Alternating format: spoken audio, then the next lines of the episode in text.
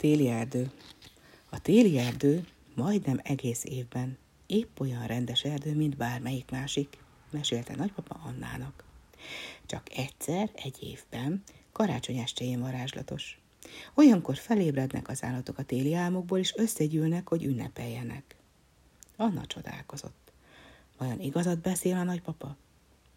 Anna szerette a nagypapával tölteni a karácsonyt, ahol ő lakik, ott mindig esik a hó karácsonykor.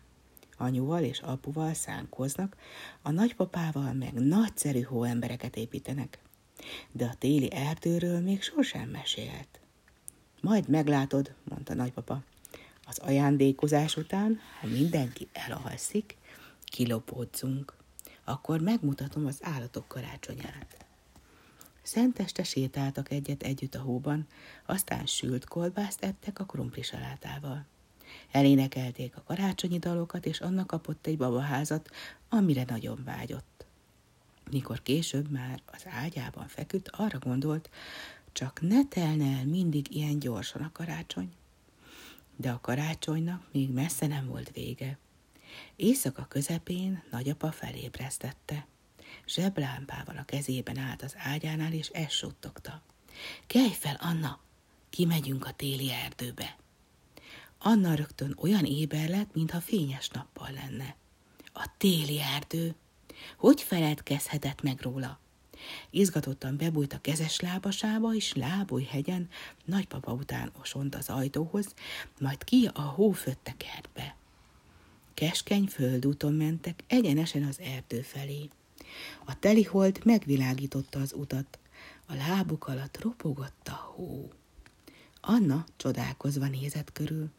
Mindenhol kis fénypontok kerintek, mintha lehullottak volna a csillagok az égből, és a fák között repkednének. Szent János bogarak, magyarázta nagyapa. Csak nyáron világítanak, de a karácsonyi varázslat felébreszti őket is. A fények Annát is teljesen elvarázsolták. Annyira csendes volt az egész erdő.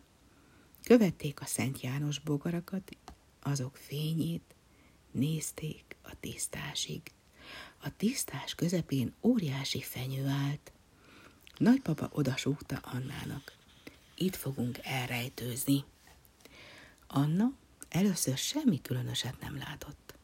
Nagyot ásított, semmi sem történik, és lassan egyre hidegebb lesz. Ám egyszer csak megtelt a tisztás erdei állatokkal, a nagyferők körül gyülekeztek. Anna egy óriási szarvast látott, fején hatalmas agancs.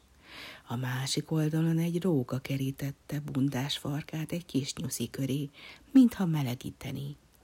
És az ott elől nem a szomszéd bácsi kövér kis pónia? Hirtelen egész világos lett, és megjelent egy angyal. Milyen szép! Állattól állatig lépkedett, mindenkinek adott valamit, amit szeret. A pón egy almát kapott, a kis nyuszi répát. Az angyal megsimogatta az állatokat, és beszélt hozzájuk. Aztán dalra fakadt, és Anna egészen átmelegedett tőle. Most már tudják az állatok, suttogta nagypapa, hogy ki fogják bírni szépen ezt a telet is. Így könnyebben várják a tavaszt. Aztán kézen fogta Annát, és hazasétáltak. Te nagyapa, mondta Anna, csak itt, a te erdődben ünnepelnek az állatok? Ki tudja, felelte nagyapa mosolyogva.